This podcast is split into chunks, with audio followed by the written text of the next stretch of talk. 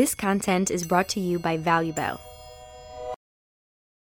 ברוכים הבאים לכל המאזינים שלנו לפודקאסט דרך הלוחם עם ערן ברט. אני שמח מאוד לארח היום את אמיר שרירה, פסיכותרפיסט, מטפל אה, נוירו-התפתחותי, הבעלים של מרכז אה, לוחמי האור והמפתח או אחד המפתחים של שיטת שתי חרבות לעבודה התפתחותית, תהליכית, טיפולית דרך אומנויות לחימה. אה, בפודקאסט של היום אנחנו נדבר על כמה דברים מתוך העולם של אמיר, על גישה של טיפול גוף נפש התפתחותי שרואה את המטופל כמכלול, על עבודה של מודלים שונים בתוך בתוך המכלול הזה מודל של אה, מאסטר ותלמיד, של מטפל ומטופל, על היחסים והמתחים שבין שני המודלים האלו, על תוקפנות ותוקף, על משחקיות בתוך האימון, על משחקיות בתוך תהליך. אה, נושאים שמגיעים מתוך העולם הטיפולי אבל מייצרים איזשהו סוג של אה, סינכרון או אינטגרציה יחד עם עולם הלחימה. אני מאוד מאוד מאוד שמח לארח אותך כאן אמיר, ממש... שמח להיות.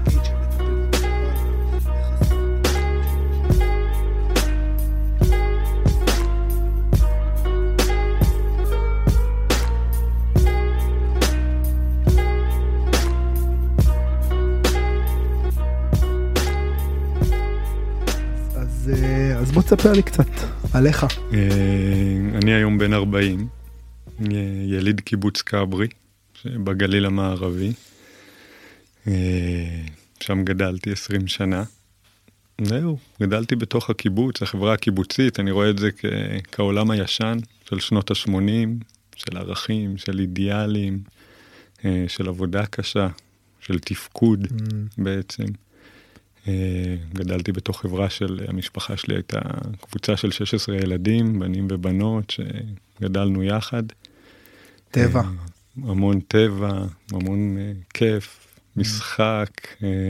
משחק שונה מנגיד איך שילדים היום משחקים. כן, עידן בלי מחשבים, בלי, בלי טלפונים, אז הרבה בחוץ, הרבה דייג.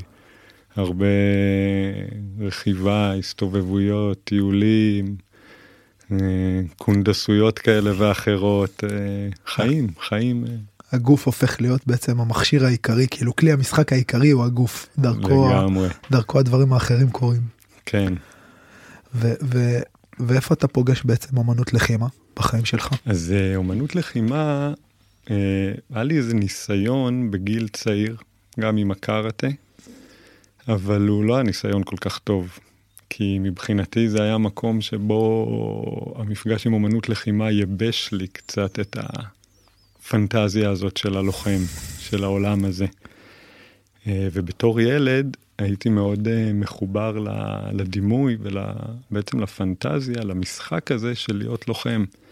אה, רציתי להיות לוחם, היה לי מלא חרבות, היה לי אוסף שבריות, היה לי כדורים מהצבא, היה לי ארסנלים אה, מאוד גדולים.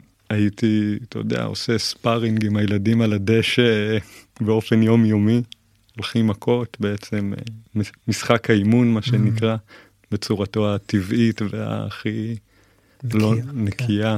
כן, כן, כמו אצל אה, חתולים, אריות, כלבים, ממלכת היונקים. ובאמת המפגש הזה עם הקארטה, עם דווקא הפן הנוקשה היפני של האומנות לחימה, השאיר אותי... מנותק מה, מהמהות מבחינתך. מנותק מהמהות, כן, כן ממש ממש, אה, וזה היה, דרש ממני יותר מדי בעצם, mm. אני היום חושב. ביחד עם זה שגם זה מגיע בלי היחס האישי בעצם, בלי הקשר האישי והמורה שתפס אותי, חנך אותי, השאיר אותי שם, ראה אותי בעצם.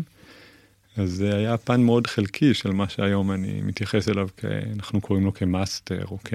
או כמורה. אה, אז עשיתי שם איזה תקופה, אבל אה, לא התמדתי בזה יותר מדי. אה, בגילים, בעצם את האומנות לחימה עוד פעם חזרתי אליה כממש לימוד בגיל יותר מאוחר, דרך הקונג פו. למדתי אצל אלדן פרידמן בדרכים לזרימה, זה בית ספר בחיפה, קונג פו אנגר. אה, ששם אה, עשיתי כמה שנים שככה בנו אצלי איזשהו בסיס. מאוד חזק של ה, בעצם ההבנה של התנועה. ועוד פעם, שאני חושב מה חיבר אותי מאוד לשם והשאיר אותי, זה הקונג פו, שהוא מאוד, אה, היה בו משהו צורני, אסתטי, mm. רגשי, לא, בהכלה, לא בהכרח תכלסי. הרמוני. הרמוני, וזה ככה באמת המקום שמחבר אותי מאוד לעולם הזה של אומנות לחימה, זה דווקא לא התכליתיות, זה יותר mm. הרגש mm. שיש שם. כאילו יותר התחושה שמתלווה לעשייה של הדבר, ופחות כמה הדבר יעיל, אפקטיבי. כן, בדיוק. אלא איזושהי חוויה יותר כזאת אה, באמת אה, גופנית רגשית, גופנית נפשית, אה, שחלקה הוא גם באמת ההתמודדויות עם הקושי, עם המאמץ, עם הכאב, עם הפן הקשוח הזה של החיים, שהוא חלק בעיניי מדהים מזה. אינטגרלי אפילו. כן, אבל אתה צריך מוטיבציה. Mm-hmm. אתה צריך איזה שהם כוחות אגו בשביל לעמוד ב... להכיל את הקושי, כאילו אם אתה לוקח ילד בן שבע, מעמיד אותו בשורה ואומר לו, זרוק אלף אה, אויצוקי כזה, אלף אגרופים ישרים, מאיפה הוא מגייס את המשאבים לעשות את המשימה חסרת התכלית הזו, הסזיפית הזו. לגמרי. אז, mm-hmm. אז או שיש לו באמת מקום אחר בחיים שבנה אותו, מילא אותו, כאילו יש לו אגו חזק, הוא בריא, הוא אהוב, הוא מספיק חווה הצלחה בחיים שלו, שהוא יכול גם להיות אחד משורה של עשרה אנשים שעומדים בלי שום יחס אישי, בלי שום אה, שונות או ייחודיות, ולתרגל את זה מתוך איזו הישגיות ולהתקדם. אה, וזה בעצם הילדים שלא מגיעים אלינו. Mm. ילדים שאנחנו עובדים איתם, הם בדיוק כל הילדים שאתה מכיר מה, מהדוג'ו שלך, או מכל דוג'ו, אלה שלא יכולים uh, לעמוד עם, בשורה. שלא יכולים לתרגל, ש... שברגע שאתה עוצר להתחיל להסביר משהו, הם מתחילים לזוז ומאבדים ריכוז, או שלא מצליחים לקלוט עם איזה יד או איזה רגל, או על מה אתה מדבר, או מה ימין, מה שמאל. אבל מצד שני עדיין יש להם את התשוקה הזאתי, הבוערת, להיות, להיות חלק מהדבר הזה. נכון, להיות לוחמים. Mm. אה, שפה אני חושב, אה, אתה יודע, זה, זה היופי בעצם, זה הכוח. המאוד גדול של העבודה הזאת, שיש בנו איזשהו ארכיטיפ, יש בנו איזשהו ככה מקום נפשי מאוד עמוק ש... שמחפש את הביטוי הזה של הלוחם. כאילו כשאנחנו באים אה, אה, לפעמים לבנות אה, בית, אז דיברנו מקודם על בתים וזה, אז, אז בתוך היסודות אתה בעצם שם איזשהו משהו בתוך הפלטפורמה כאילו אתה, אתה שם איזושהי הכנה, נגיד חשמל, או אינסטלציה, אתה שם את ההכנה ועליה אתה יוצק את הבטון. כלומר הדבר הזה, הארכיטיפ הזה שאתה מדבר עליו, כשאני מסביר את זה לפעמים להורים, זה כמו איזה משהו שהוא הוא, הוא אינהרנטי בתוכנו, לא אצל כולם, אבל... אצל בנים. ה- הילדים האלה, האלה שהאקסטטיים האלה שזזים וזה, דווקא הם הופכים להיות אחרי זה הלוחמים הכי אה, אה, מעוררי השראה לפעמים גם בגלל הסיפור שלהם וגם בגלל ההתמודדות וגם בגלל שזה לא בא להם בקלות הרבה פעמים. Mm-hmm. צריכים לכבוש שם משהו אבל הארכיטיפ הזה הוא כאילו משהו שהוא מתחת הוא בתוך היסודות שלנו הוא כאילו קיים שם אני כאיש תנועה ולחימה וטיפול אני מזהה את הדבר הזה לפעמים מגיע ילד ואני רואה את, ה, את האיכות הזאת שלפעמים היא.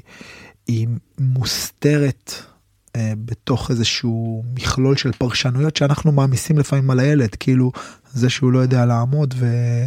ולהקשיב, זה אומר עליו שהוא גם לא דברים אחרים, אבל למעשה זה, זה אנחנו. כן, השיפוטיות שלנו שאנחנו שמים עליו. אני חושב שאתה מאוד צודק, זה... אה, בעצם יש את ההיבט של אה, מה שאנחנו מביאים איתנו לתוך העולם ברמה הנפשית, אם זה באמת הארכיטיפים, שזה זה ה-DNA של הנפש שלנו, אם זה היכולות הפיזיות שלנו, בסדר? ו, ויש את הסביבה שזה פוגש בעצם. Mm. והסביבה, בן אדם הוא יצור שהוא מאוד מסתגל, הוא הרי אה, מבשיל הרבה מחוץ לרחם גם, אחרי שהוא נולד. הוא עוד מתפתח בהתאם לסביבה שניתנת לו. אה, וזה שם המון דגש על, ה, על מי האנשים שסביבו ואיך הם יכולים לגשת אליו או להבין את, את היכולות או את הרגישויות או את... אה, אבל יש שם משהו מאוד אה, גמיש עדיין שאפשר לשנות, לעצב, לקדם, לשפר, או גם אה, לפגוע או להזניח. גם הילדים האלה, כאילו האקסטטיים האלה שלא, שקשה להם לעמוד ולהקשיב, אם אני חושב 100, 200, 300, 1,000, 5,000 שנה אחורה, אלה היו בדיוק הילדים, אני אומר את זה עוד פעם, לפעמים יש, יש אה, אה, אה, משהו שאתה צריך לשים אה, בתנור, יש, אתה אוכל אוכל, אז אה, יש לך זה עוף שאתה שם אותו על המחבת, הופך אותו שלוש דקות מכל צד והוא מוכן. ויש אה, בשר כזה שאתה צריך לשים אותו עשר שעות בתנור כדי שהוא יגיע למרקם הנכון. Mm.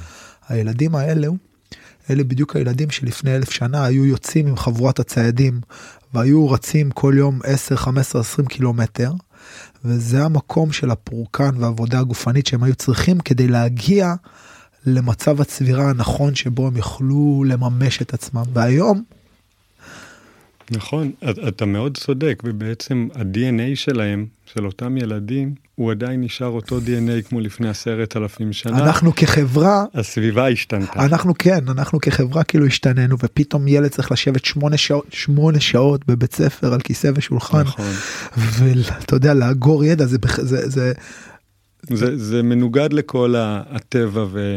אתה יודע, זה, זה דברים שאחד המורים ככה והאנשים שמלווים אותנו לאורך כל השנים זה רמי כץ, הוא פסיכולוג התפתחותי ממרכז כישורי למידה, והוא תמיד הכניס לנו את ההבנה, את התפיסה הזאת, הנוירו-התפתחותית הזאת, שבאמת אנחנו מגיעים לעולם עם איזשהו סט של תכונות שמבקשות להתממש, ואז הן פוגשות את הסביבה.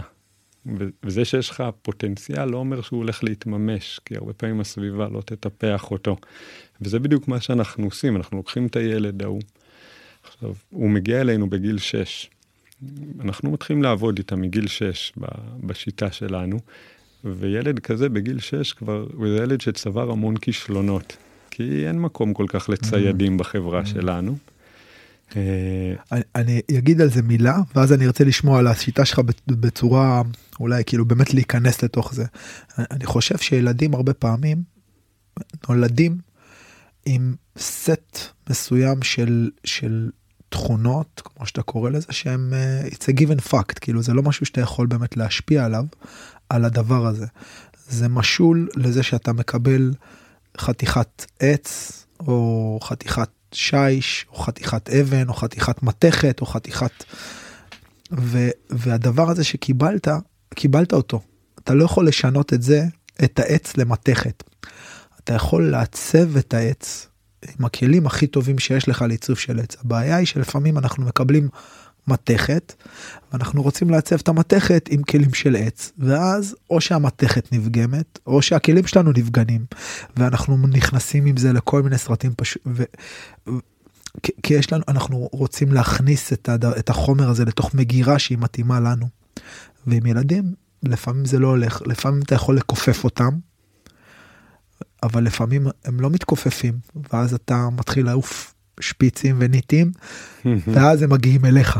נכון. Okay. אוקיי, אז, אז... אז אני, אני חושב אם אני ממשיך את הנקודה שלך וזה, וזה בדיוק אולי התפר שבין מאמן למטפל. כי כמאמן אני לא יודע כמה חופש יש לך להתחיל לבחור את איזה כלים אני באמת הילד הזה צריך. זה, זה שאלה, אתה יודע, זו שאלה מעולה, השאלה שהעלית עכשיו, כי אנחנו כמאמנים, אני בעצם לובש על הכובע, אני לובש uh, כמה כובעים.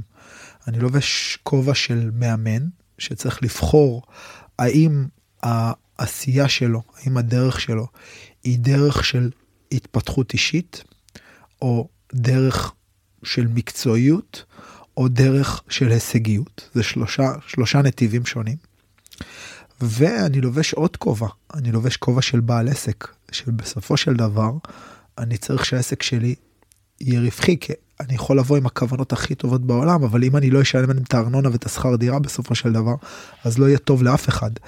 ומול המתחים האלה, מכלול המתחים האלה שאני בעצם מקבל, אני צריך כל הזמן לעשות החלטות, ולא תמיד אני יכול לעשות את ההחלטות הכי מיטביות ביחס לילד.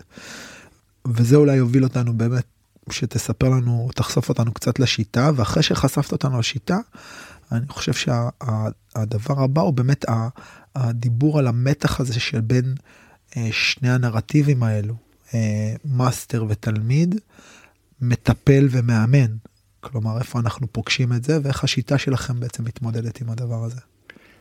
אז באמת, ככה לתת קצת רקע, אז השיטה הזאת, מי שייסד אותה לפני כבר 20 שנה, שהתחיל את הדרך הזאת, זה בחור בשם עמית לבני, שהגיע מ, גם מטיפול אלטרנטיבי ואומנות לחימה, ועשה, התחיל לעשות את החיבור הזה של בין באמת לחימה, משחק, טיפול, התפתחות, אה, והתחיל את העבודה הזאת, ואני הצטרפתי אליו גם לפני 17 שנה, ולמדתי ממנו את היסודות ככה של מה שהוא התחיל לפתח.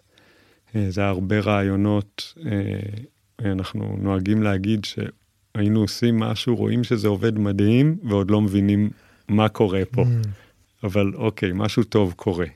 אז, אז בעצם המשכנו לעשות את זה, ולהתחיל לחקור את זה, ולפתח את הרעיונות האלה לכדי בסוף איזושהי שיטה סדורה, שאפשר גם אה, בסוף ללמד אותה אחרים. אז זה, זה דרך ש... שהתחילה אז ושהיא נמשכת עד היום. יש איתנו עוד הרבה אנשים שהצטרפו, ש, שממשיכים לפתח את החשיבה הזאת, וזה גם היבט שאני מאוד אוהב, שזה בעצם איזה משהו שהוא חי, מתפתח, משתנה, נחקר, אה, עם כל עוד אישיות ואדם שמצטרף.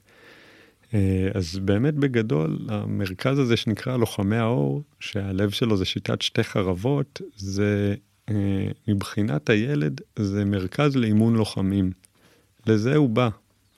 הוא לא בא לטיפול, אה, הוא לא בא למשהו כזה עם קונוטציה קצת לא נעימה. טיפול, שש... טיפול זה בעצם תמיד משהו שאומר שצריך קצת לתקן אותך, נכון? נכון? כאילו זה תמיד מגיע כן. משם. ו... במיוחד היום שילדים חשופים, כאילו כשאתה בא אפילו לילד בן שבע, אתה אומר לו, אנחנו בעצם הולכים לאיזשהו סוג של, של משהו כזה עם, עם ניחוח טיפולי, הם, הם מאוד מאוד חכמים, וישר זה בעצם ה... ה, ה בין השורות, הכל, בעצם האמירה בין השורות היא משהו לא בסדר איתך, וזה כבר ילד שכבר חווה את זה שמשהו לא בסדר איתו, כי החברה מתנגשת איתו, ההורים מתנגשים איתו, החברים מתנגשים איתו, ואז בעצם יש פה עוד איזשהו אישוש לאמירה הזאת שבעצם הוא חווה מהעולם, אתה לא בסדר, אבל שהוא מגיע להתאמן, זה נרטיב טיפה שונה. זה אחרת, זה, ושם מתחיל ההיבט, אחד ההיבטים המרכזיים בשיטה שלנו זה שהבנה של הראש הילדי, הבנה של איך עולם הילד פועל, איך, איך ילד חושב ו, ואיך הנפש שלו פועלת. אז אנחנו מבינים שכל אדם או כל ילד הוא צריך סיפור, אנחנו צריכים סיפור, גם אנחנו מספרים לעצמנו כל היום סיפור בראש על החיים שלנו. אני ככה, אני עושה את זה, אני מתאמן בזה, יש לי ככה חברים, אני משגתי את זה, יש לי תואר. כל היום אנחנו עסוקים בלספר סיפור. Mm. אז למה שלא נספר סיפור טוב, יפה, מעצים, שכל ילד רוצה להזדהות איתו, ולא סיפור שמוריד אותך, מקטין אותך, מסמן אותך. בוא נתחיל משם. אז הילד מגיע לאימון, אה, למרכז לאימון לוחמים, לחוג. הרבה מהם מגיעים עם התנגדות, אחרי שסבלו מהרבה טיפולים ושנים שניסו לתקן אותם ולא הצליח. והוא מגיע והוא רואה היכל מלא חרבות, נשקים, יש, יש בעצם איזשהו אפקט ויזואלי מאוד חזק, שזה שוב הבנה של, של מוח ילדי. אתה נכנס לתוך מקדש ואתה בתוך הפנטזיה. חל, חלומותיך התגשמו. לא האמנת שקיים מקום כזה. בעצם. Mm. הכל נוצץ, מונח, באמת, יש לנו גם נפח שעובד איתנו, אה, אולי זה רגע לספר עליו, על, אה, על אה, עדי גוברי, שהוא גם איש, איש אייקידו, שהוא גם מלמד אותנו וחשף אותנו ומדריך אותנו באייקידו ובעצם בשימוש בחרב כבדה. הוא גם נפח מדהים, אז הוא יצר לנו את כל כלי הנשק, ואיש רוח שמלווה אותנו, איש יקר שמלווה את הפרויקט הזה. אז, אז באמת יש איזה סינרי כזה שעוטף, כבר, כבר יש סקרנות, כבר יש שם משהו חדש בעצם, כבר יש משהו שמתחיל להיפתח. אה, ואז אנחנו לוקחים את הילד הזה בעצם לאיזושהי פגישה ואומרים לו בוא יש לך מורה, יש לך בעצם מורה, מאסטר, אצלנו הפירוש שלנו למאסטר זה מורה בעצם. אתם משתמשים במונח מאסטר? אה, לפעמים, אני, אני יכול להגיד עליי באופן אישי שהוא לא יושב לי עד הסוף. Mm. או כשהם קוראים לי מאסטר, או גם ההורים וגם זה, זה משהו שאני, קשה לי איתו יש קצת. איזה הבדל בין מורה למאסטר, כן, נכון? יש כאילו איזה... כן, מאסטר זה אה, נושק בזה איזשהו ניחוח שהוא קצת אה, אה, יומרני, אפשר להגיד לפעמים, נכון? מהמם. אלו, מאסטר לא יקרא לעצמו מאסטר. כן, בדיוק. אז, אז, אבל באמת, הרעיון שם זה שהוא פוגש אדם אחד על אחד. מורה. מורה, אחד על אחד. לא עכשיו בקבוצה, תהליך אצלנו מתחיל תמיד מתהליך שהוא אגוצנטרי, שהוא אחד על אחד, כמו בתהליך התפתחות וגדילה של ילד, שבהתחלה הוא עסוק בעצמו. הוא לא מבין בכלל שיש שם עוד אנשים, עוד סובייקטים, או מה הם מרגישים, או מה הזווית ראייה שלהם, זה, זה כבר שלבים התפתחותיים. בעצם אנחנו מתחילים ומרוכזים רק בו וביכולות שלו. עכשיו, כל הילדים, רוב הילדים שמגיעים אלינו, הם מגיעים עם אה, חוויה מאוד מרכזית בחיים שלהם, וזה כישלון. Mm, כמו שאמרת קודם, חטפו ריג'קטים מהסביבה. ניסו, ניסו לעצב אותם בכלים של עץ והם בכלל ברזל ועפו ניצוצות. כן, דוד יוסף היה אומר שלעצב הופך ילד לעצוב. Mm. כשאתה מנסה לעצב מישהו. כשאתה מנסה לעצב אותו לפי קונספט שיש לך בראש, והקונספט הזה הוא, אגב, פוגשים את זה הרבה בלחימה, במיוחד בהתחלה, לך יש איזה תמה מסוימת, אני רוצה לעשות מולך ככה, אבל אתה לא רוצה שאני אעשה לך ככה. אם אני מתעקש על הככה, ואתה מתעקש על הככה, אם אני יותר חזק ממך, אני אכניע אותך, אני אכריע אותך, אני... אבל אני לא רוצה לנצח בצורה הזאת. אני רוצה שהניצחון, במרכאות, יקרה לי, ובשביל שהניצחון יקרה לי, אני צריך לשחרר את הרצון שלי להיאחז במשהו שהוא לא קשור הרבה פעמים למציאות. אמ, יש פער מאוד גדול באיך אני מביא את האיכות הזאת לחיים. אה, כמו האיקידו במרכאות שיכול לעבוד ב- בחצר התרגול אבל קשה לו מאוד לעבוד במציאות אבל כאיכות וכקונספט זה משהו שאני רוצה להביא איך אני משחרר את האגו שלי מ... אתה יודע לאכוף משהו רק בעזרת הכוח. ועם ילדים זה לפעמים קורה כי הילד בעצם אומר לך אני לא רוצה לעשות את זה או זה לא טוב לי הדרך הזאת היא לא טובה לי.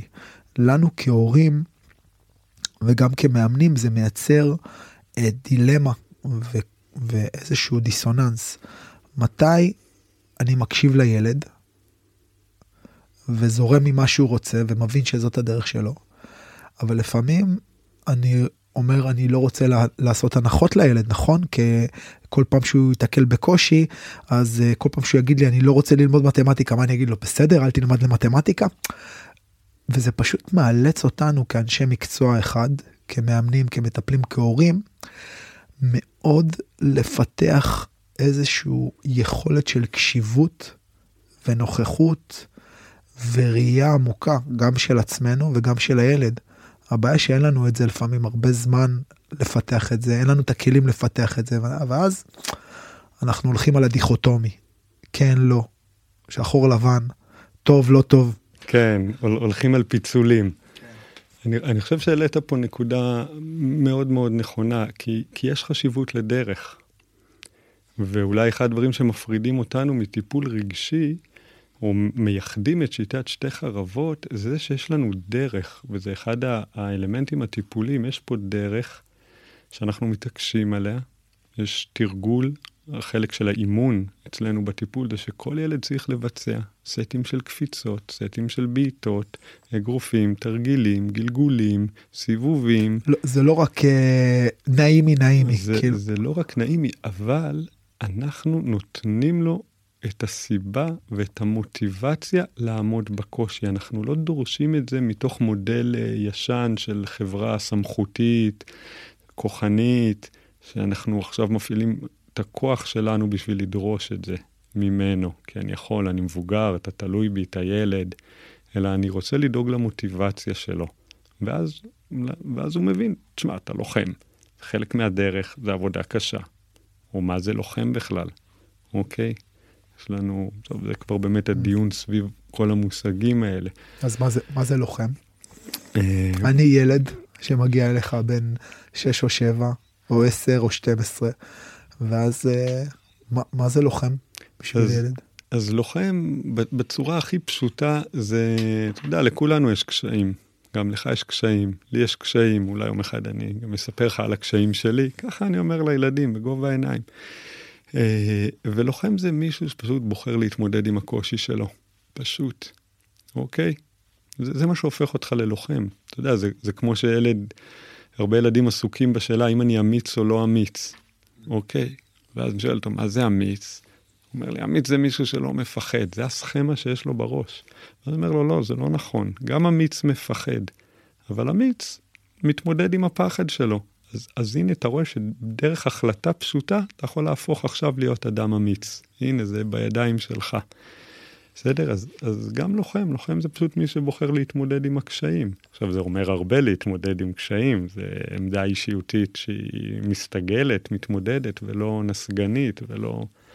מתכנסת. מתקפלת, מתכנסת, או מאוד השלכתית, הרי כולם מגיעים במקום מה, מהעמדה הזאת של עשו לי, הרסו לי, הם אשמים, ההוא עשה לי, כאילו, מוקד שליטה חיצוני. כן, זה, העולם העולם מפעיל עליי את כן. הלחצים שלו את האימפקט ואני שמה קורבן, נרטב, כן, אה, נרטב בגשם. לגמרי. אז, אז זה למשל ציר שתמיד יש, קיים בטיפול, לקחת אחריות. פנימה, לראות אה, באמת את השליטה על החיים שלך, להתחיל להסתכל במראה, אבל רק אדם חזק, ואדם שיש לו קצת, אה, יש לו משמעות, יכול להביט במראה. כן. המשמעות הזאת אגב שאתה מדבר עליה היא גם היא עושה תנועה עם הידיים המשמעות בהבנה שלי היא גם איזשהו מזח פנימי איזושהי ליבה פנימית שאתה יכול בעצם לצאת ממנה למסע הזה. כי אם יש לך ספינה רעועה שדולפת בים אתה לא יכול אתה לא יכול להתרחק מהמזח. אז בתפיסה שלי בשיטה שלי בעבודה הטיפולית שלנו אני מרגיש שזה ה... זה כאילו העבודה הראשונה, בנייה של המזח הזה, של הליבה הפנימית שמסוגלת להכיל את תלאות המסע. חייבת להיות מוטיבציה לצאת למסע, כאילו אתה חייב להטמיע את, אה, את דוקטור סוס, אם יוצאים מגיעים למקומות אה, נפלאים, נפלאים. אז כהרבה ילדים, הם כבר כל כך הרבה חשש מהעולם, העולם נכווה אצלם כמקום לא טוב. ואז עזוב אותי, תן לי שנייה לשבת בספה בתוך ה... ראיתי אגב איזה משהו אני חייב לספר סיפרתי על זה למש... ל... ל... ל... לקולגות שלי לא מזמן אה, ישבתי הייתי באיזה אה, דוג'ו התארחתי באיזה דוג'ו לא מזמן. וככה העברתי איזה סדנה ואז סיימתי וכל הזמן שהעברתי את הסדנה ישב איזה ילד בצד אני חושב שהוא היה בן שבע משהו כזה. אה, ולאורך סדנה של שעתיים הוא פשוט ישב שם בצד עם הפלאפון שלו אוזניות אתה יודע גדולות כאלה מחובר לפלאפון והוא הסתכל על הפלאפון שעתיים הוא לא הרים את היד את, ה, את הראש מהפלאפון. אמרתי אוקיי אני חייב אני לא יודע הוא היה בן של כנראה מישהו שישב שם אמרתי אני חייב אה, לעשות איזה משהו עם הדבר הזה אז הלכתי וניסיתי לדבר איתו. הפעלתי את כל הטריקים והשטיקים שלי של, של למוסס ילדים אני די טוב בזה ב... אני בסדר בזה בוא נגיד ככה. וניסיתי להתערות לתוך העולם שלו ושאלתי אותו מה אתה מה אתה עושה הוא מלמל לי ככה הוא ממש מלמל הוא לא צריך לדבר להרכיב משפטים ברורים אבל קלטתי שהוא בעצם מסתכל על יוטיוב על משחק מחשב ואני מנסה למוסס אותו איך קוראים לו בין כמה אתה מאיפה מה המשחק מה המשחק תספר לי מה עושים. ובעצם מה שאני קולט זה שהוא מסתכל על משחק שמישהו אחר משחק. עכשיו זה אפילו לא משהו אינטראקטיבי זה לא שהוא בתוך משחק קבוצתי זה לא. הוא מסתכל על מישהו אחר משחק. כאילו אם הטלוויזיה הכניסה איזשהו מסך לתוך החיים שלנו כאילו התרחקנו מהחיים אנחנו עכשיו צופים במסך אז פתאום יש לך שני מסכים אתה לא מסתכל על מסך אתה מסתכל על מישהו אחר משחק משחק כאילו איזה רמת התרחקות זאתי זה כאילו חלום בתוך חלום. כן. זה, וזה זה עשה לי כל כך uh, עצוב כזה קצת אתה יודע כאילו ה, ה, כאילו איזה מרחק מהעולם הילד הזה פיתח כמה מנותק. כמה בעצם. ניתוק כמה ניתוק מהגוף כמה ניתוק מהנפש מהתחושות מה, מהילדות שלך מהלרוץ כן. בטבע מהילדות של הילדים שלי שכאילו הם רצים ונסרטים ואיזה איזה כאילו וואו זה היה לי מאוד עצוב. אה, וזה באמת תהליך של התנתקות מהעולם, ואחרי שנכנסת לשם, כמה קשה לחזור חזרה לתוך נכון. העולם. זאת הבעיה המרכזית עם המסכים, שאתה ככל שאתה יותר שם, אתה נהיה פחות טוב בלהיות כאן.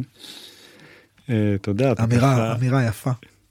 כן, ככה אני, עכשיו אנחנו המון, הרבה מהילדים שאנחנו עובדים איתם, מכיוון שמראש קשה להם להיות פה, גם אם זה אביסות חושי שלהם, היכולות המוטוריות, הקשב וריכוז, אז המסכים זה גם מפלט, המשחקי מחשב זה מעולם שמקבל אותם, מתגמל אותם, הכי נעים, מבוסת, מזגן, ספת אור, אתה יושב, אפס גירויים, רק גירוי ויזואלי, אודיטורי חזק, זה למעשה לא כוחות, זה לא כוחות mm-hmm. על הבן אדם, זה, כן. לא, זה לא, אין לך בחירה. זה, אתה מבין מה אני מתכוון? זה, כן. לא, זה לא חזק חייב, עליך. אתה גם לא חייב לבנות שום כלי פיזי שיכיל את המסע הזה. אתה מזיז את העיניים, אתה מזיז קצת את האצבעות. מאוד מצמצם. מאוד מצמצם, מאוד, מצד אחד סדקטיב מאוד, אתה מקבל גירוי ברמה שאתה לא יכול לקבל אה, הרבה פעמים ממקומות אחרים, או שאתה צריך לעבוד מאוד מאוד קשה, להשקיע המון יחידות קלוריות בשביל להגיע לאותה רמת גירוי בחוץ, ואתה מקבל את זה אינסטנט, אתה לוחץ על כפתור וזה מציף אותך. לפני כמה זמן ישבתי, אה, אין לנו טלוויזיה בבית, אנחנו גם מתוך איזשהו סוג של אג'נדה, לפעמים זה מוזר, מגיעים אלינו אה, אה, אנשים מבחוץ ואומרים וואו אין לכם טלוויזיה אז אני אומר כן הייתה שנה לא כל כך לא כל כך מוצלחת כלכלית וזה ואז אנשים תמיד בשוק לא יודעים איך לאכול את זה לא, לא זה סתם בצחוק זה פשוט אין לנו טלוויזיה. אבל פעם בשבוע אנחנו יושבים לסרט משפחתי ולפני איזה תקופה הילדים שלי הגדול שלי בן 11 אה, הבינוני בן תשע והקטנה בת אה, שבע. לפני כמה חודשים החלטנו שאנחנו רואים איתם את איטי. ואני ואשתי כאילו אתה יודע ראינו איטי זה היה אני זוכר אותי יוצא עם דמעות מהקולנוע בין שמונה תשע וואו זה היה סרט ששינה לי את החיים. עשינו הקרנה חגיגית כזאת חיברנו את המחשב אה, לאיזה ברקו כזה וישבנו וראינו את איטי. והילדים שלי שהם באמת ילדים אה, אורגניים שחיים רוב החיים שלהם בחוץ יחפים. Uh, בהתחלה בעמק יזרעאל ועכשיו בתל אביב אבל הם עדיין הולכים יחפים ברחוב רוב רוב הזמן שלהם הם בדוג'ו כאילו מתאמנים מתגלגלים הם באמת חתולים כאילו הם צ'יטות קטנות. יש לנו מתחים בבית וחבלים ואתה יודע הם כל היום זוכלים ומקפיצים כדורים. אבל ישבנו לראות את איטי וזה פשוט היה משהו שלא יכולנו להכיל אותו. גם אני ואשתי וגם הילדים, פשוט אחרי זה 20 דקות הם התחילו לפהק לי ואמרתי להם חכו חכו עוד קצת זה תכף מגיע השיא אבל אבל האמת שהרגשתי שזהו כאילו פספסנו את הרכבת הזאת זה כבר לא.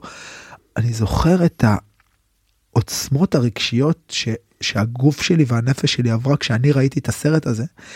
ופתאום הדבר הזה לא הספיק כדי לגרום להם אפילו להיות בסרט השבועי שלהם. להישאר מרותקים למסך כל סרט של דיסני היום ליגה ג' מייצר עצימות רגשיות זה פשוט כל כך נכון. הפכנו להיות עם טכניקה כל כך טובה. זה מה שקורה זה זה אתה יודע אחד גם התכונות של מערכת העצבים שלנו היא פשוט מתקיילת ומשתנה לגירוי ואז זה גירויים יותר עדינים גם כמו טבע הם כבר לא מספיק בשביל לעורר או את העוררות המוחית את הריכוז שלנו את העניין כדי להתעניין במשהו אתה צריך להיות עם עוררות מוחית להתרכז במשהו. בטח לא המורה בבית ספר שמונוטונית ומדברת אז אה, הרבה פעמים הילדים האלה בגלל שהם מייצרים קושי בגלל שהמפגש בין הכלים של ההורים או של המערכת שמקוילים על משהו אחד הם נפגשים עם הקושי הזה עם הילד שמייצר להם איזה מורכבות אז הרבה פעמים הפתרון הקל הוא לתת לילד מה שהוא רוצה. והילד הרבה פעמים רוצה את הגירוי הזה כי זה הדבר היחידי ששנייה יכול לאפשר לו לשקוע בתוך העולם שלו. ואז זה סוג של פתרון נוח לשני הצדדים אבל זה הפתרון הכי לא בריא. כן, בר... אני, אני חושב שזה זה, זה, זה לא פתרון, זה בעצם mm. סוג של, של חוסר התמודדות. זה פשרה כואבת. פשרה כואבת, שקט תעשייתי, כי, כי מהבחינה הזאת גם ההורים, הרבה מהם, אנחנו מאוד עובדים, ככה חרטנו על דגלנו להחזיר את האבהות. להזכיר לאבות שמעבר למפרנס, יש להם תפקיד של חונך לילד שלהם. גם, אתה יודע, ילדים שאנחנו עובדים בגיל של, בגילאים שאנחנו עובדים איתם, זה ילד שהאנרגיה הנפשית שלו, שהייתה מושקעת באימא בגילאים הקטנים, היא עכשיו עושה שיפט אצל, אצל הבנים והיא מושקעת באבא. אני, מה שאבא זה אני. כלומר, ה- ה- הלמידה שלו מאבא היא יכולה להיות סופר יעילה. אחת הכי משמעותיות כן, שיש לו בחיים. רק שאין אין שם מי שיעשה את זה או ייקח את התפקיד הזה. זה מדהים שאתה אומר את זה, אתה יודע, אני עושה אה, לפעמים סדנאות, כאילו אני עוד פעם, אני, אני היום מאוד מאוד עסוק, אבל כשככה יש את הנח הרוח, אני עושה סדנאות שאני מלמד אבות איך לשחק עם הילדים שלהם. פנטסטי. אתה יודע, אנחנו, בעידן שלנו, פעם, עד לפני לא הרבה זמן, ישבנו על הרצפה, רוב החיים שלנו. המגע שלנו עם הרצפה ועם הסביבה היה מגע בלתי אמצעי. האור שלנו נגע בהמון דברים. היום הרצפה והגוף בכלל הם הפכו להיות אקס טריטוריה. אנחנו לא, אנחנו, הם לא בתוך החיים שלנו. ומגיעים אליי אבות ש... טוב, כמו שאתה מדבר על המשחק הזה של הילדים, ההתגוששויות שאתה עברת ב, ב, בקיבוץ, עד לפני לא מזמן, זה, ככה זה היה. מחקרים מראים שאפילו מגע לא נעים, יותר טוב. עדיף מ... על חוסר מגע. כלומר, כן. הילד לפעמים, במיוחד אלה עם הוויסות, מוכן כבר שהאבא ירביץ לו. העיקר שהוא ייגע בו. להרגיש את התחושה הזאת, בטח. את ההתגבשות שלך למול גוף אחר. ואני מלמד אבות להתגלגל עם הילדים. הרבה פעמים, לפעמים זה הפעם הראשונה שלהם, מאז שהילד עבר את שלב הפעוטות, שאבא נגע בילד. מדהים. ואתה רואה שקורה שם איזה משהו, איזה משהו אחר. כאילו בבת אחת זה כמו מישהו שצלל ויצא מחוץ למים. כן, אני, אני ברגעים האלה אני מסתכל ואני רואה כאילו הדברים חוזרים לפרופורציה שלהם. כי מה קורה אצל ילד בעייתי כזה שהוא כל כך קשה איתו שהוא גדל להיות מפלצת שמוציאה מדעתה את כל האנשים סביבו ואנחנו מדברים על ילד שהוא בגובה ברך.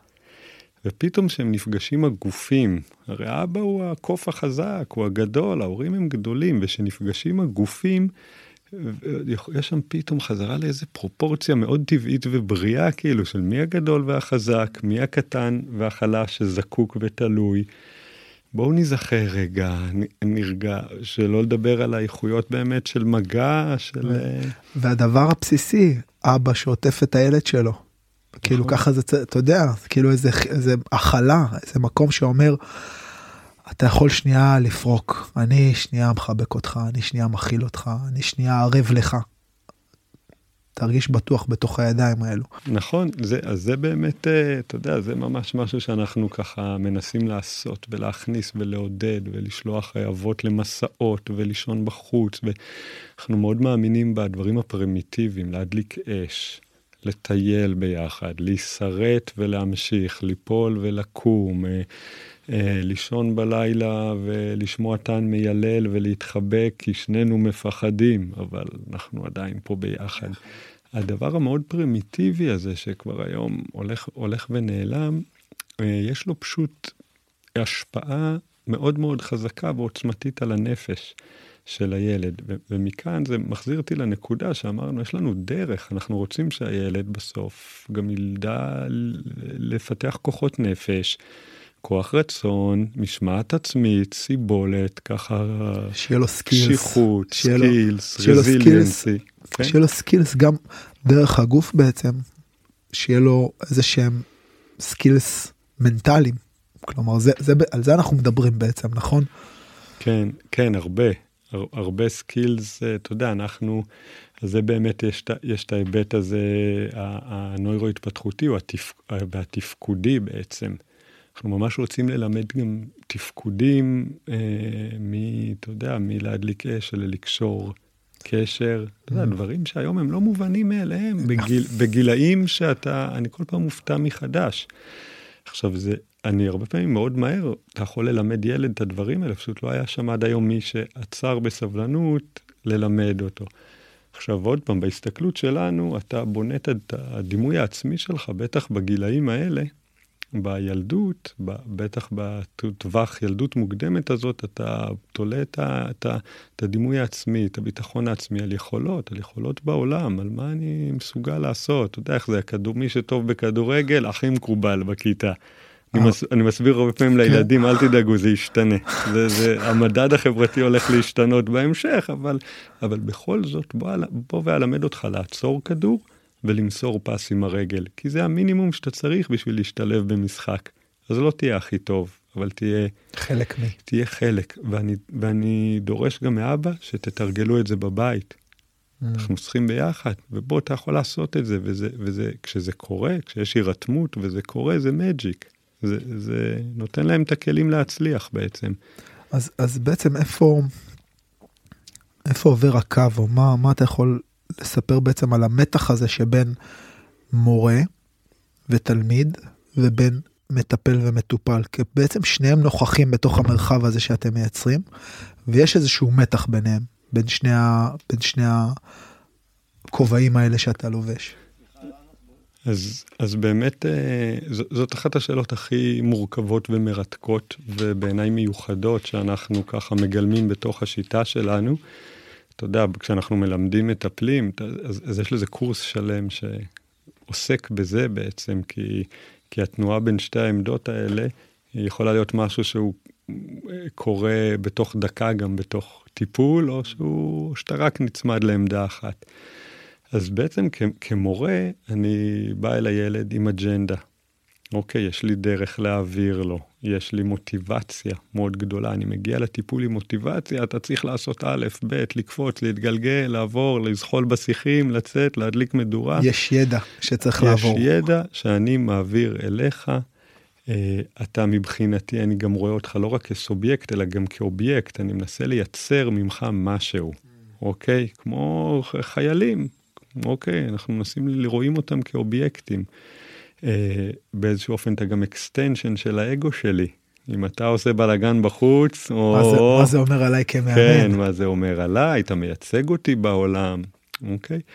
אה, כמטפל, בעצם אני, אני שואף להגיע ממקום אה, רגשי באמת יותר פתוח, מכיל, מקבל, זורם, הרבה פעמים אה, אולי להיות במקום בהובלה בטיפול, ב leading, אלא להיות באיזה flowing. אחרי הילד ומה שנכון לו ומה שהוא ככה התנועה הספונטנית שהוא מביא ממנו. אולי הוא נמשך לאיזה חרב מסוימת, אולי הוא נמשך דווקא לעבודה יותר בחוץ מאשר בתוך הדוג'ו. אה, זה איכויות יותר הנקביות, בוא נגיד ככה, אה, אה, אמפתיה, הקשבה, סבלנות. עכשיו, אתה יודע, יש ילדים שזקוקים לדבר אחד יותר, ויש ילדים שזקוקים לשניהם. אני יכול ככה בצורה אה, כללית להגיד שככל שהילד שמגיע אליי הוא במצב רגשי יותר... אה, רעוע. רעוע, או אני מגדיר את זה כטיפול רגשי יותר, אז, אז אני יודע שהוא צריך את האיכות הזאת של המטפל, אה, של המטפל יותר. אה, וככל שהקושי שלו יותר תפקודי, או שיש לו כן... ויסותי. עד... ויסותי, או שיש לו כן כוחות נפש וכוחות אגו, אז אני יכול להביא לו יותר את הפן של המאמן, ובאמת, באמת לאמן אותו. אוקיי? כי אנחנו לא, אנחנו לא רק רוצים לגרום, אה, אולי אמירה קצת אה, קשה, אבל אנחנו נוהגים להגיד שאם בא אל הילד שהוא... עם יכולות קורדינציה מאוד נמוכות, אוקיי? ואני עכשיו כמטפל מלמד אותו לקבל את עצמו כמו שהוא, אז הוא עדיין ילד עם יכולות קואורדינציה mm. מאוד נמוכות שמקבל את עצמו. אבל אני רוצה גם לשנות את זה. אני רוצה כמת... כמאמן, כמורה, לשנות את המצב הזה. אני לוקח אחריות על זה שהקואורדינציה שלו תשתפר. וזה משהו שבשיטת שתי חרבות אנחנו מאוד מאוד מקפידים עליו. אנחנו רוצים לקדם בעולם התופעות הממשי את הילד, תפקודית, אוקיי? הדרך לשם היא הרבה פעמים עם הרבה סבלנות, עם הרבה הכלה, עם הרבה חיבוקים ובכי ודמעות ואיסוף והחזקות. ו... כן, יש, יש, יש דברים מאוד מורכבים, בטח, בטח היום, בטח אחרי השנה האחרונה שעברנו. אה, עכשיו, זה, זה סוג של תנועה שצריך ללמוד, שקיימת. אה, גם זה שני הכובעים האלה נמצאים אצלנו בצורה אינהרנטית, זה לא משנה אם אתה אבא או מאמן, או מורה, אתה בעצם כל הזמן זז בין שני, ה... בין, בין שני הכובעים האלה בתוך העבודה.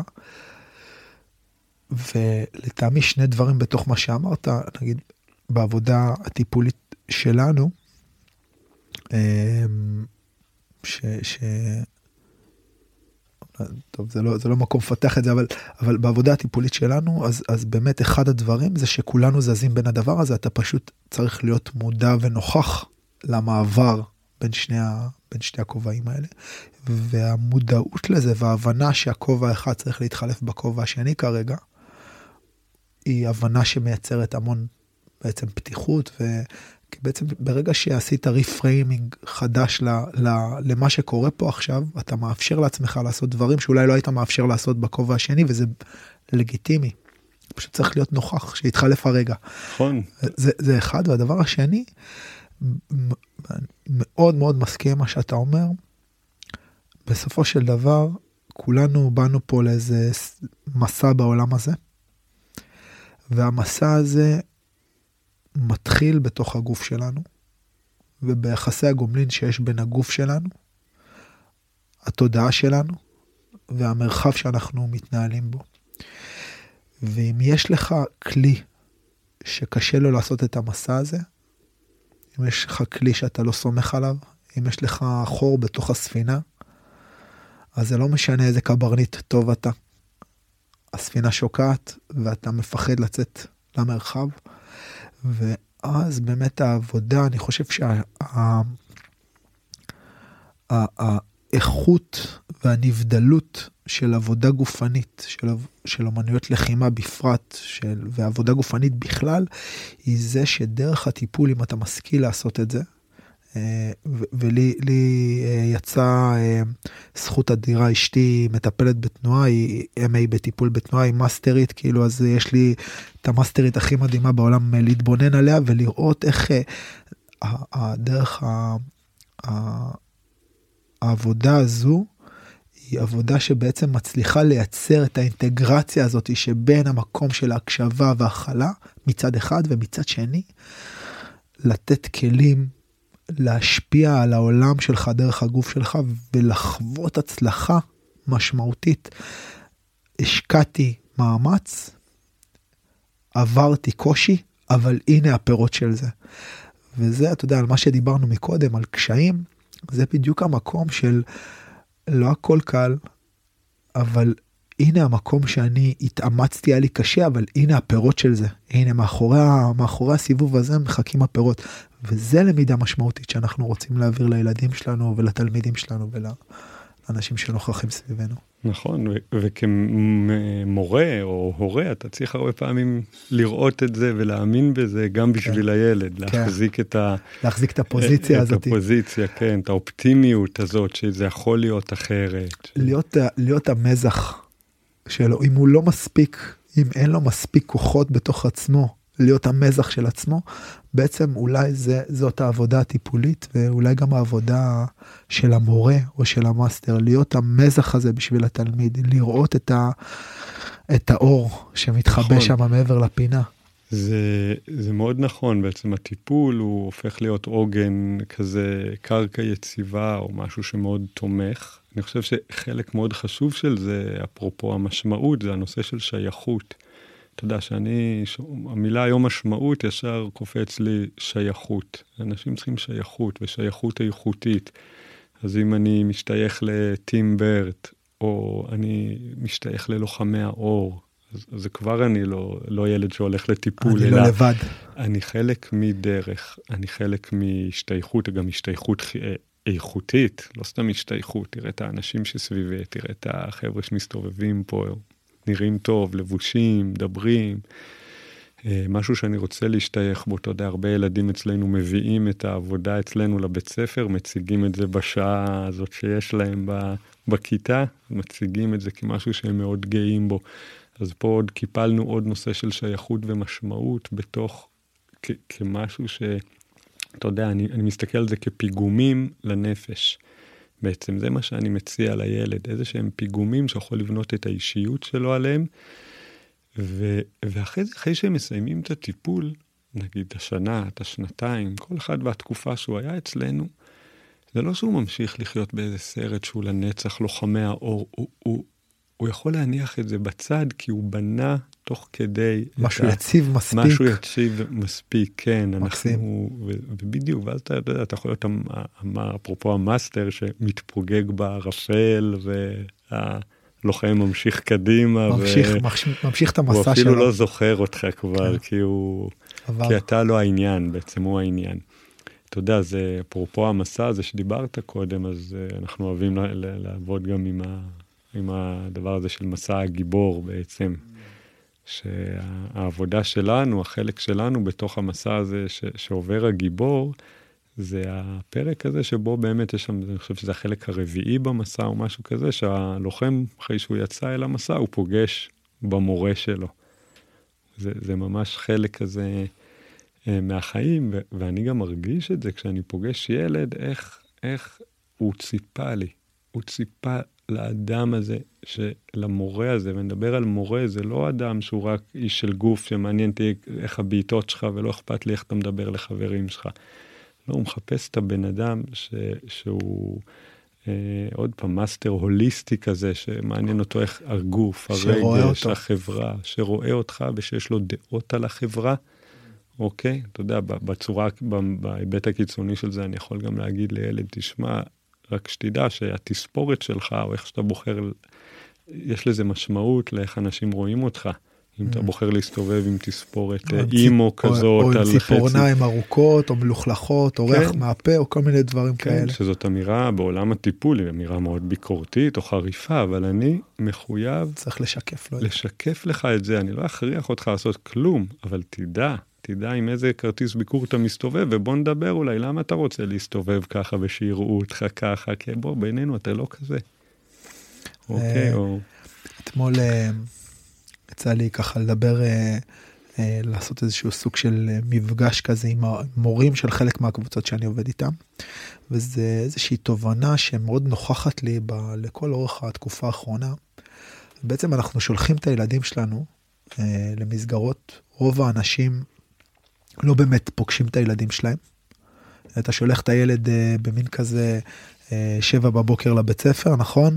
הוא מסיים בשלוש צהרון, טה טה טה טה טה טה טה טה, חוזר הביתה, בדרך כלל, נגיד, אנחנו גרים בתל אביב, אז uh, אתה בצפון, אבל בדרך כלל ממשיכים לעוד חוג, בכליל, החבר'ה יוצאים החוצה, מסתובבים בחוץ, אתה פוגש אותו עוד פעם בארוחת ערב לאיזה ככה זמן קצוב, עשית שיעורים, לא עשית שיעורים, קיבלתי וואטסאפ מהמורה, לא קיבלתי מהוואטסאפ מהמורה. זה המקום שלך כאבא. במסגרת, אני עושה עכשיו ניסוי, שאני מציע לכל הורה לעשות את הניסוי הזה. ואני שואל את החבר'ה שלי מקבוצת הנוער, אה, מי, ה, מי הדמויות המשמעותיות שיש לכם בבית ספר? יש לכם דמויות משמעותיות בבית ספר? 95% מהם אומרים לי לא. מדהים. זה, זה כאילו, זה נתון מהדהד.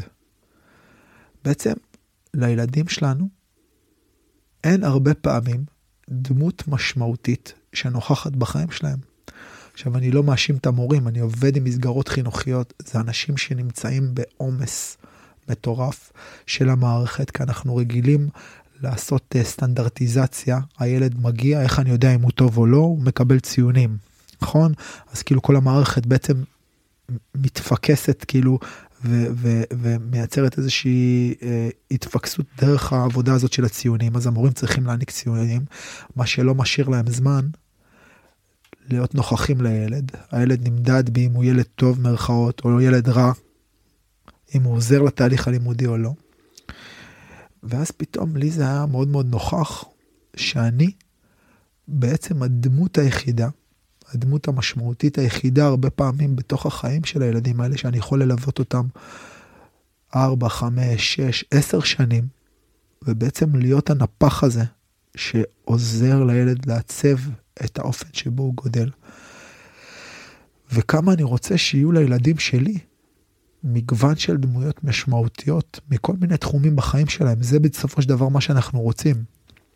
אבל אנחנו נופלים כהורים, ולפעמים גם כאנשי מקצוע, לתוך הבור הזה של לייצר הישגים או סטנדרטיזציה, או לעמוד בכל מיני משימות. גם אני כמאמן, שתמיד יש את המתח התחרותי, אני מוציא אנשים להתחרות, מוציא ילדים להתחרות, אז אני צריך שהטכניקה תהיה הולמת למה שהם הולכים לעשות, והרבה פעמים זו שאלה, האם זה באמת מה שהם צריכים. אה, עכשיו, אני חושב שהשאלה הזאת היא נוכחת וצריכה להיות נוכחת כל הזמן, ולא תמיד יש עליה תשובה נכונה, כאילו, אני לא יודע מה התשובה הנכונה הרבה פעמים, אבל אני כל הזמן נאמן ללשאול את השאלה הזאתי, ולנסות לענות עליה בכנות. וזה קורה מתוך איזושהי מודעות, פריזמה מסוימת שאתה כופה על עצמך להסתכל דרכה על הדברים, אבל לא לכולנו יש את הזמן לזה ואת הנוכחות ואת הרצון. בגלל שהזמן שלנו אחרי הכל הוא סופי. אה, דיברת מקודם על, אה, אה, או, או בעצם בשיחה שלנו דיברנו קצת על המשחקיות מצד אחד, שזה נושא שמאוד מעניין אותי לשמוע עליו בעצם, ובעצם איך אני מייצר משם איזשהו תהליך מצד אחד, ומצד שני המקום של תוקף ותוקפנות. כן. שהוא בטח גם משהו שאתם מתמודדים איתו. אז, אז אולי בוא תנסה ככה. אז אני, אני אתחיל באמת מהנושא של משחקיות, כי הוא בעצם נושא המרכזי. Mm. הטיפול הוא טיפול דרך משחק. אוקיי, אה, ככה להגיד רק באופן כללי, זה משהו שהיום הוא כבר ידוע, שבעצם המשחק הוא הדרך שהאבולוציה ציידה אותנו בשביל למידה. נכון, משחק, אה, בגלל זה גם ההתנהגות של משחק נשמרה עד היום באבולוציה, ובגלל זה כשאתה משחק אתה מתוגמל בתחושה טובה. נכון, מופרש לך חומר במוח שגורם לך להרגיש טוב, אז, אז אתה ממשיך לשחק. אוקיי, יש לזה סיבה. איפשהו לפני 300-200 שנה, שהתחילו בתי הספר, מהפכה התעשייתית, הפרידו משחק ולמידה. אוי ואבוי. יצרו את ההפרדה הכל כך לא טבעית הזאת בין משחק לבין למידה. שזה אבסורד, ואז היו צריכים להקים בתי ספר שהם כמו צבא, עם משמעת צבאית, עם כיתות, עם גדודים, עם uh, מכות לילדים, כי, כי עשו הפרדה שהיא מנוגדת לחלוטין לטבע, אוקיי? היום כבר יותר מבינים את זה ומתחילים יותר להכניס את המשחק ללמידה. Uh, עכשיו, אנחנו רואים את זה, אנחנו רואים איך ילדים משחקים, אוהבים לשחק, אנחנו אומרים, יאללה, בואו נלמד ונתפתח דרך משחק. אוקיי, זה, זה הכי בריא לנפש להתפתח ככה, זה הדרך לרכוש כישורים. אה, וגם, בוא ניקח את עולם אומנות הלחימה, שיש בו משהו מאוד נוקשה לפעמים, מאוד כזה דרך, שיטה, אצלנו אסור בעיטות כאלה, כי אצלנו רק עושים בעיטות כאלה, ומה זה האגרוש הזה, ו... לא, בוא נשחק עם זה. מה זה אומר? זה אומר שאני יכול להיות הכל, שמותר לי, בעצם כל ילד אצלנו בסוף השאיפה היא שיפתח את הסגנון שלו. הביטוי והיצירתיות שלו, אוקיי? אה, אתה יכול להיות לוחם אה, קונג פו יום אחד שנלחם בשיטת הנמר, אם זה מה שהנפש שלו, אתה יודע, אם שם האנרגיה הנפשית שלו נמצאת, אוקיי, אז מבחינתי הוא מתרגל מוטוריקה עדינה. אני מסתכל ב X-ray, בראייה שחודרת פנימה לתוך ההתפתחות. אני רואה איך מה האצבעות שלו עושות, אז אם הוא, מה שיגרום לו לתרגל את האצבעות שלו זה זה שהוא לוחם בסגנון הנמר, אהלן וסהלן. עוף על זה. עוף על זה, איזה כיף, גם אני, במקרה זה הסגנון, אהוב עליי. אז אני יכול להיכנס איתו לתוך המרחב הזה. בעצם כי המשחק יש שם מפתח לאנרגיה נפשית, אוקיי? לכוח, למוטיבציה. הרי לעבוד עם ילדים בלי מוטיבציה זה גיהנום, זה, זה, זה אנטי למידה, זה המוח לא מוכן ללמוד. ו, וברגע שאתה מכניס את המשחקיות, שמכניסה חופש רגשי, אה, דרמטי, אתה יכול להיות במרחב הפנטסטי, אתה יודע, מה שאתה רוצה. אתה לא צריך עכשיו להתאמן חמש שנים בשביל שתוכל, בוא עכשיו כבר נרגיש איך זה להיות הדבר הזה שאתה רוצה, הלוחם המדהים הזה, להרגיש מדהים. אז, אז ה setting הבסיסי שלנו הוא setting שהוא טיפולי בעצם, זה מפגש אחד, אחד שבועי עם אה, מטפל ומטופל, ילד ומורה. זה, זה, משם זה מתחיל, זה מתפתח עם חלק מהילדים להשתלב בתוך קבוצות. אוקיי, יש לנו קבוצות טיפוליות קטנות של שישה ילדים עם שני מדריכים, אוקיי? אה, אה, בשלבים הראשונים העבודה קורית בתוך חדר, בתוך דוג'ו, מזרונים, מזגן, סטרילי, שליטה בגירויים, אוקיי? ובשלבים יותר מאוחרים, אם צריך, אנחנו נצא, נעבוד בחוץ, ביער, בשדה, ניחשף לגירויים. אבל ה setting הוא מאוד מוחזק, מאוד מוקפד, מאוד אה, אישי, אוקיי, ומדויק. עכשיו, המשחקים שלנו, בעצם יש לנו את משחק האימון בעצם, את המשחק הקרבי שלנו, שאנחנו בעצם מלמדים אותם שפה. מה זה שפה? אני, אני לוקח את הקרב והופך אותו מכלי שבמהות שלו אמור לנתק קשר בין, בין אנשים, כאילו אחד גובר על השני, או, או הורג, או מפיל, או פוצע, או משתק, אני הופך את זה לשפה של תקשורת. כשאני אומר תקשורת, אני אומר, אני רוצה ששנינו נעבוד באותו כוח, באותה מהירות, אוקיי? זה הזכיר לי קודם שאמרת את זה, על, על המקום שאני רוצה אה, לפגוש את הילד, לא דרך שימוש בכוח או בעליונות הפיזית שלי, אלא דרך מיומנות שפוגשת מיומנות. מה, מה שאנחנו עושים, זה מקסים לשמוע את זה, מה שאנחנו עושים הרבה פעמים, באמת בקונטקסט הזה, הוא, הוא לייצר פרמטר או אמת מידה שונה לגבי מה זו הצלחה. כי באמת אנחנו רגילים לחשוב במובן הזה של תוקפנות אה, או של ניצחון, שאם אני הכנעתי אותך, אז אני מנצח. והשפה שאנחנו מנסים לייצר הרבה פעמים היא יותר בעצם שפה של אה, שיחה שמתנהלת, או ריקוד שמתנהל, שבעצם ההצלחה היא כמה טוב אנחנו מצליחים לייצר את השיחה הזאת, את הריקוד שבינינו, את המשחק הזה, לאיזה רמה של זרימה, לאיזה רמה של חלקות, לאיזה, לאיזה רמה שאין שם עצירות, לאיזה רמה שבעצם יש איזושהי תקשורת בלי מילים, ועל זה אנחנו נותנים את החיזוק אה, על ההצלחה שלנו כיחידה דו צדדית mm-hmm. ולא ניצחון או הפסד כן. של אחד הצדדים. אז, אז אתה מדבר על יצ... בעצם יצירה משותפת. זה מבחינתי, שם נגמר הטיפול. Mm. זה, זה מדהים. לשם אני שואף להגיע. אני יכול להגיד לך שבזמן נתון יש לי ילדים בודדים שהם ברמה הזאת. אני עובד עם הילדים, הרמה שהם מגיעים אלינו בדרך כלל הם כל כך אגוצנטרים או עסוקים בעצמם שהם בכלל לא, לא, אתה לא מעניין אותם או עבודה, כאילו הם רק רוצים את הנקודה. ניצחון, פגעתי, כן. לא פגעתי, כאילו זה מתחיל מאוד אגוצנטרי, הכיוון הוא לכיוון לשם, mm. ליצירה משותפת והנאה מהדצנטריות, מהיכולת שלנו ליצור פה תנועה, כמו, כמו משהו כמו שתיארת. אז, אז איך, אז אני רוצה כן בתור התחלה לתת לו יכולת למדוד את עצמו, לדעת שהוא הצליח, ניצח, אתה יודע, כמו במחשב, שהוא קיבל את, ה, את, ה, את הנקודה. אז אני יכול להגיד שבוא נעשה האבקות, אוקיי? כמו איזה grappling כזה, אבל צריך לשים את הכדור, כל אחד צריך לעשות touchdown לקצה השני של הדוג'ו, ואנחנו רק על הברכיים, נלחמים, נאבקים. אז uh, אני כל כך אשמח אה, לדבר על עוד מלא דברים וזה עוד יקרה, אבל uh, אולי נסיים ככה באיזה טיפ שאתה יכול לתת להורים, לאבות, לאמהות שחווים ככה איזשהו איזשהו חוסר אה, ביטחון או חוסר ידיעה או איזושהי תחושה כזאת שמציפה שאני לא יודע מה לעשות או מה צריך לעשות. אה, וגם אם למשל הם לא יכולים להגיע עד לחדרה אליכם, אז, אז, אז מה כן היית ממליץ באיך אני, איזה מסגרת אני כן מחפש, מה אני מחפש אה, במקום הזה שיהיה איזה מנטור או מורה לילד, מה, מה אני אמור לרצות שיהיה שם. אתה יודע, ששאלת את זה, אז הדבר הראשון שעולה לי, עוד לפני למצוא את המנטור או המטפל, הדבר הראשון שעולה לי זה קח את הילד, תהיה איתו אחד על אחד. 90% מהבעיות נפתרות שם, כאילו, כי, כי גם אם אתה לוקח את הילד ואתה איתו רגע אחד על אחד, לא בתוך קונסטלציה משפחתית, לא עם האחים, לא עם... אתה והוא, ו, ובתשומת לב עליו, כבר ענית על רוב, ה, על הרבה מהצורך וה, והפנטזיה הרגשית הפנימית שלו, שיהיו איתו, ממש, לא עם הטלפון, לא עם אח שלו, לא, רק אתה והוא. אוקיי, אצל ילדים, אהבה זה שווה תשומת לב. הם לא חושבים על זה שאבא אין לו זמן, הוא צריך... אתה איתי או לא איתי? זהו.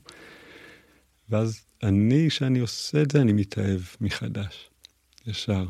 לוקח את אחת ה... יש לי שתי בנות, אני, יש לי קושי, אני לוקח אותה לזמן איכות, או רגע מבלה אחר הצהריים ביחד, אני מתאהב, מגלה מחדש, ואז כבר הדברים כבר יכולים, המרחב חשיבה נפתח, החרדה יורדת, פתאום יש יותר מרחב, יותר אוויר.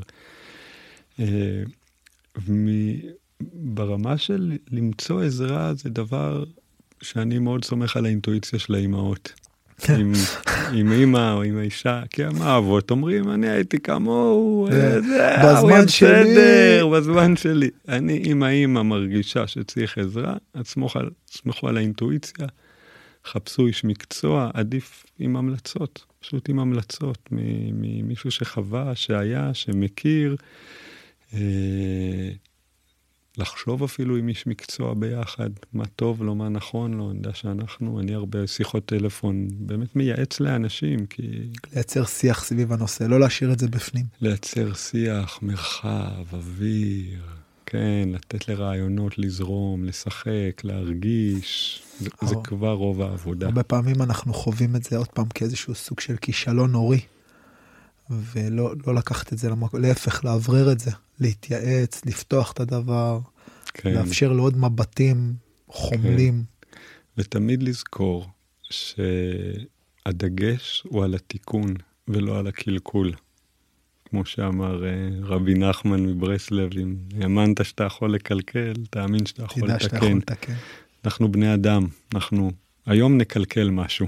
ככה זה להיות אנושי. הדגש הוא התיקון. פגעתי, כעסתי, צעקתי, תפסתי, לא יודע מה.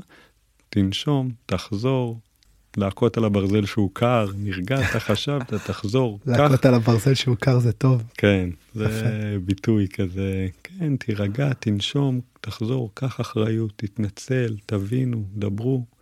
תמיד הדגש על התיקון, וזה מוציא אותך מהעמדה הזאת של האשמה, של הקורבן, של הכאב הזה ש, שיש לנו כהורים. אמיר, היה לי עונג צרוף, נהניתי מאוד מאוד מהשיחה, אני מלא הערכה ו- ושמחה על ההיכרות הזו. אני מקווה, אנחנו לא ניפגש שוב. לגמרי. תודה רבה. תודה לך, ערן. וואו, היה מעולה, אחי, איזה כיף.